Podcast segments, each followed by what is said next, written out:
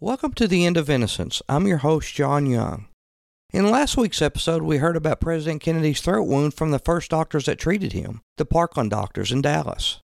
This week, we will hear what those same doctors have to say about the wound that killed President Kennedy pretty much instantly the headshot.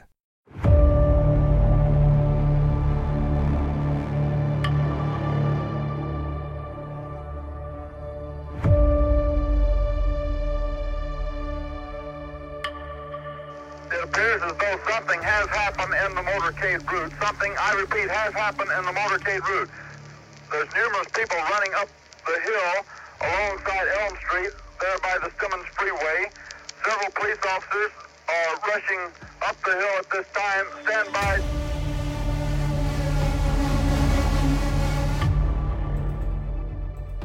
From Dallas, Texas, the flash, apparently official, President Kennedy died at 1 p.m. Central Standard Time, some 38 minutes ago.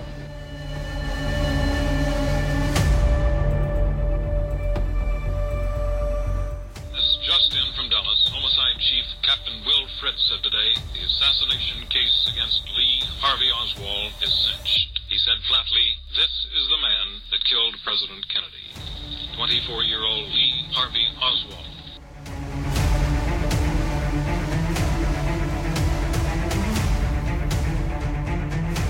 Come on, man. President. No, they're taking me in because of the fact that I live in Missouri. I'm just a patsy. President.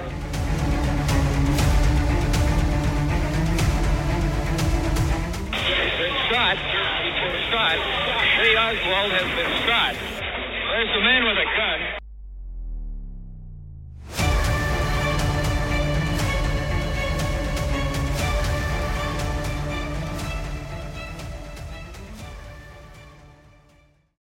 Again is what we know so far. President Kennedy has been wounded in an assassination attempt. He is reported in very serious and critical condition. Uh, he has been given a blood transfusion. He is being treated at Parkland Memorial Hospital in Dallas, Texas, where the attack took place.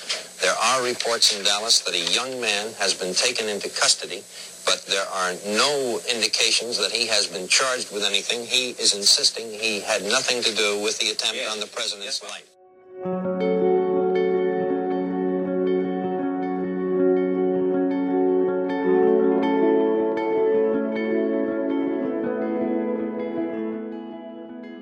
Technically, when JFK arrived at Parkland Memorial Hospital, he did have a slight pulse, and because he was the president, they began blood transfusion and gave him CPR for an extended amount of time as he was fading away.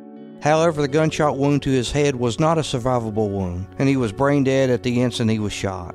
I believe they worked harder to keep him technically alive for as long as possible, because Kennedy was Catholic and it was important to Jackie that the last rites were read before he was declared dead. A priest did show up and read the last rites, and Kennedy was officially declared dead at 1 p.m. Central Standard Time. A press conference was given at Parkland Memorial Hospital beginning at 2:16 p.m. on November 22, 1963, just over an hour after President Kennedy had been pronounced dead. The conference was held by two doctors, Dr. Malcolm Perry and Dr. Kemp Clark, and a member of the White House staff, Wayne Hawks. The conference is a significant incident in the John F. Kennedy assassination for a couple of reasons. Dr. Malcolm Perry stated three times that he considered the wound in Kennedy's throat to be one of entrance, not exit. Dr. Perry, who was experienced in interpreting bullet wounds, had inspected the wound before he performed a tracheotomy on the president. A shot in the throat from the front would, of course, both invalidate the single bullet theory and, when combined with certain uncontroversial items of evidence, prove that at least two gunmen took part in the assassination. Dr. Perry's remarks in the press conference were, he said, quote, there was an entrance wound in the neck, end quote. He was then asked which way was the bullet coming on the neck wound, at him? Perry says, quote, it appeared to be coming at him. The wound appeared to be an entrance wound in the front of the throat. Yes, that is correct, end quote. The evidence contained in the press conference was willfully ignored by the Warren Commission, which made only a token effort to locate a recording or transcript of the conference. The original statements of the Parkland Hospital doctors who treated President Kennedy supported the idea of a small entrance wound in his throat and a massive exit wound in the back of his head. Of the 16 medical personnel at Parkland who interacted with the president, none of them noted the presence of a small entrance wound in the back of his head, which is what the doctors that performed his autopsy say they saw.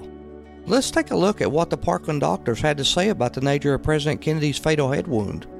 The doctors from Parkland all described the same wound, about the size of a fist in the right side of the back of Kennedy's head, and the doctors who looked into the wound say that a portion of his brain was gone and brain matter was seeping from the wound. Dr. Charles Crenshaw described the back of Kennedy's head as, quote, looking like a crater, an empty cavity. All I could see there was mangled bloody tissue. From the damage I saw, there was no doubt in my mind that the bullet had entered his head from the front, end quote. Dr. Charles Crenshaw remained silent for years, but in 1992, after Oliver Stone's film JFK was released and interest in the case was at an all time high, Dr. Crenshaw came forward and said, quote, I was as afraid of the men in suits as I was of the men who had assassinated the president. I reasoned that anyone who could go as far as to assassinate the President of the United States would surely not hesitate to kill a doctor, end quote. His book, Trauma Room 1, rose to the top of the New York Times bestseller list. Here's an interview he did in 1992 with the television program 2020. You know the pictures. You remember where you were but you may never have heard the details you'll hear tonight. Was his face badly damaged? When they brought JFK into the emergency room, Dr. Charles Crenshaw was there. For nearly 30 years, he's been afraid to speak out. Not anymore. Listen to what he tells Tom Jarriel. From what you say and what you're describing, he was shot from the front. I'll always believe that because of the wounds that I observed at Parkland Hospital. A powerful new account of the death of JFK. Tonight, in a season of new movies and theories about the assassination of JFK, this report will draw lightning.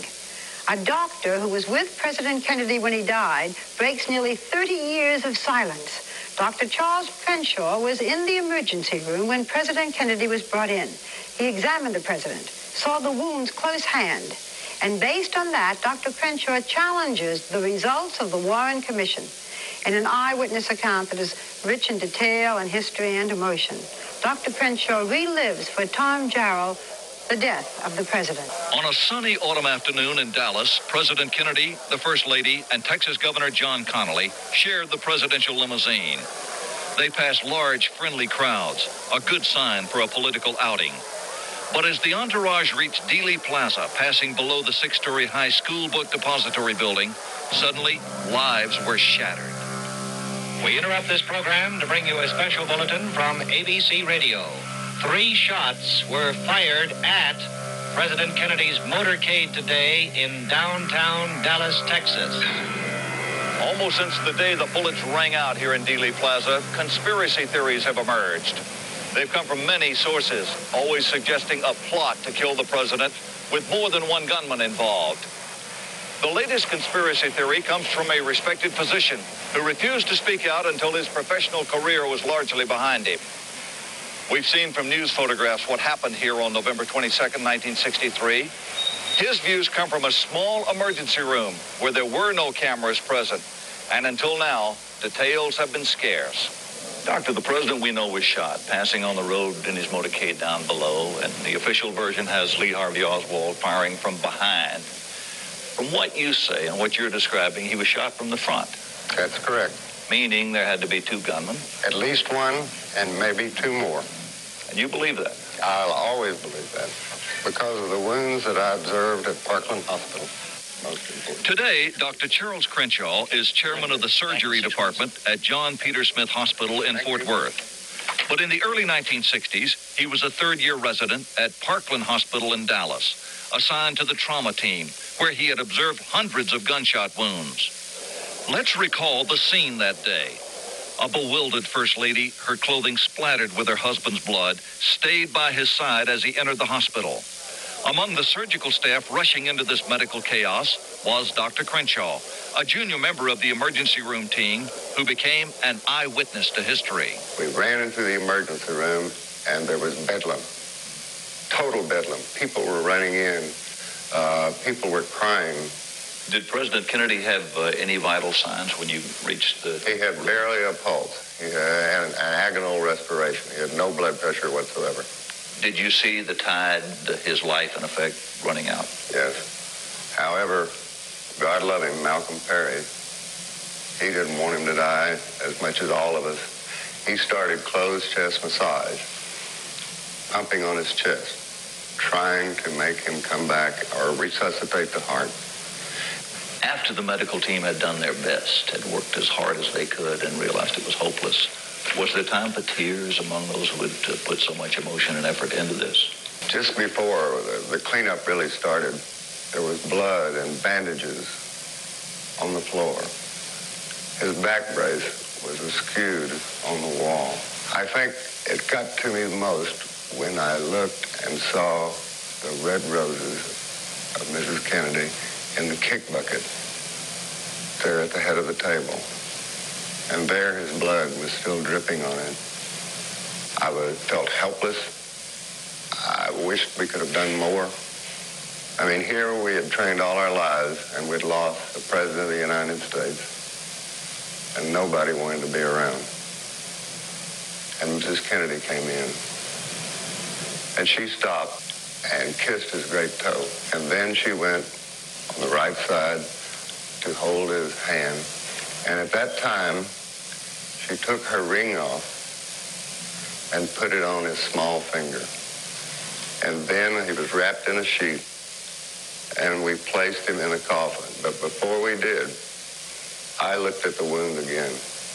I wanted to know and remember this the rest of my life. And the rest of my life, I will always know he was shot from the front. This bullet to the head was beyond a doubt the fatal wound, which is clearly seen in the Zapruder home movie. However, the film is not as conclusive on the crucial issue of the bullet's direction. Did the shot come from behind Kennedy or from the front? Remember, the Warren Commission investigation concluded the shots came only from behind. Dr. Crenshaw says they're wrong. The bullet struck about where and passed about where? From here Right. through And taking out the. the back or the occipital part, the back of your head. This was gone uh, in our view, and we, that's the reason we could see the cerebellum. Had the bullet come from the back, uh, what would have been the difference? It the would have been much different. It would have gone a little more anterior and be a bigger blaster. The second wound? The second wound was here in the throat, right above the necktie. It was a small opening, very small, three to five millimeters, about the size of your little finger. In a slow motion study of the film, President Kennedy grabs his throat with both hands, reacting, Crenshaw believes, as if he is shot from the front. At first, most of the doctors working on the president believed the small neck wound they observed to be an entry wound from the front.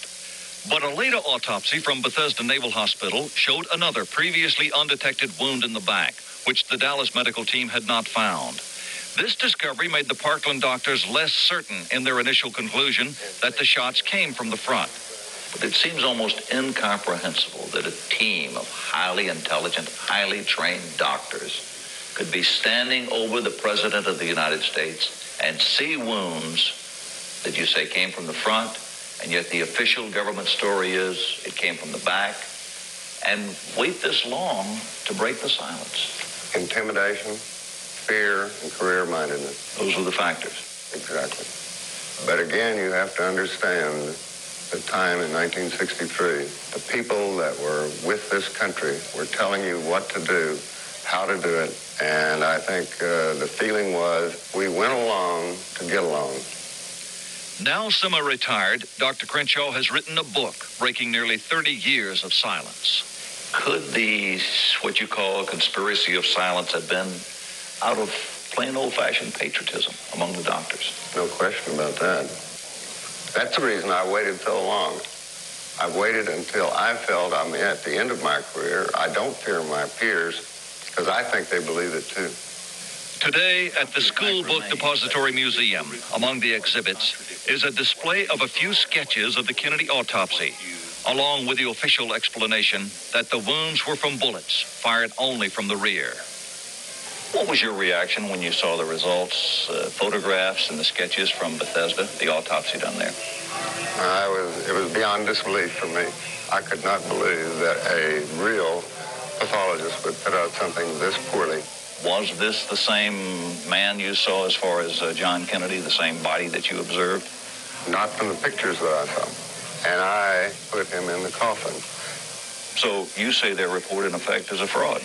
I say that it's uh, wrongly done, and the way it was done, maybe they were directed to do it that way.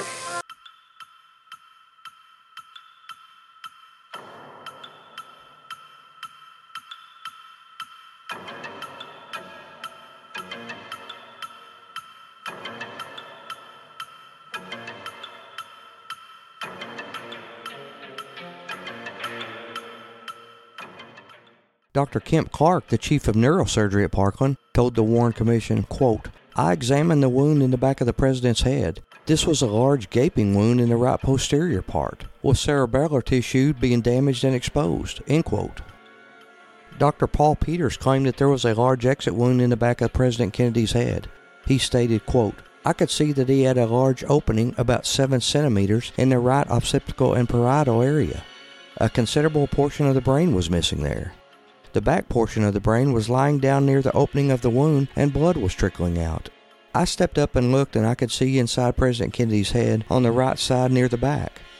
The scalp had been torn apart there and the skull had been blasted open by the effect of the high velocity missile. End quote. I could see that he had a large, uh, about seven centimeter opening in the right occipital parietal area. A considerable portion of the brain was missing there, and uh, the occipital cortex, the back portion of the brain, was lying down near the opening of the wound, and blood was trickling out. Several other Parkland doctors commented on what the president's head wound looked like that day. Dr. Jones told the Warren Commission, quote, There was a large defect in the back side of the head as the president lay on the cart with what appeared to be some brain hanging out of his wound. End quote. Dr. Perry, who was the attending surgeon, told the Warren Commission, quote, I noted that there was a large wound on the right occipital area in the head exposing lacerated brain. End quote.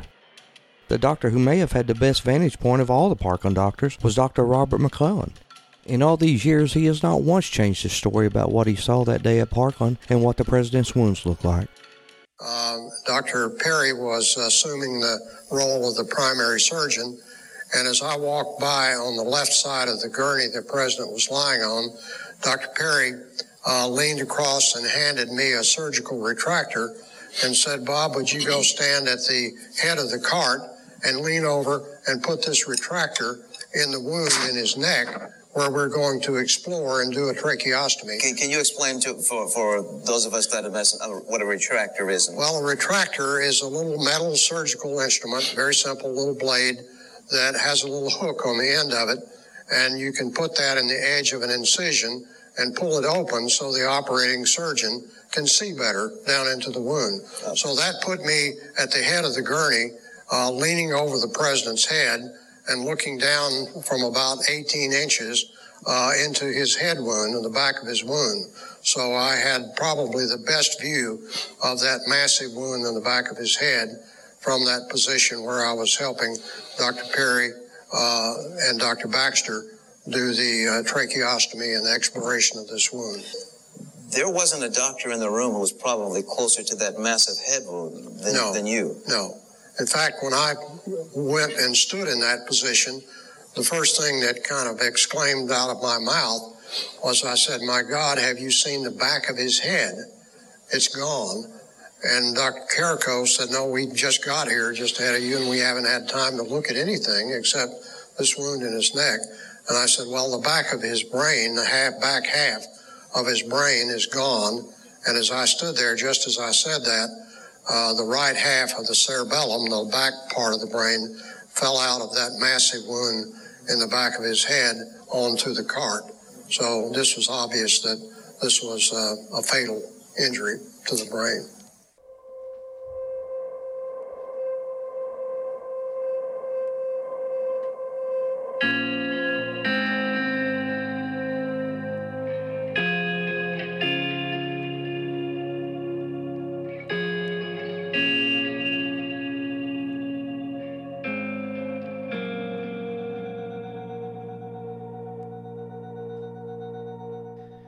Were eight doctors at Parkland Hospital who claimed to have seen cerebellum in the president's head wound.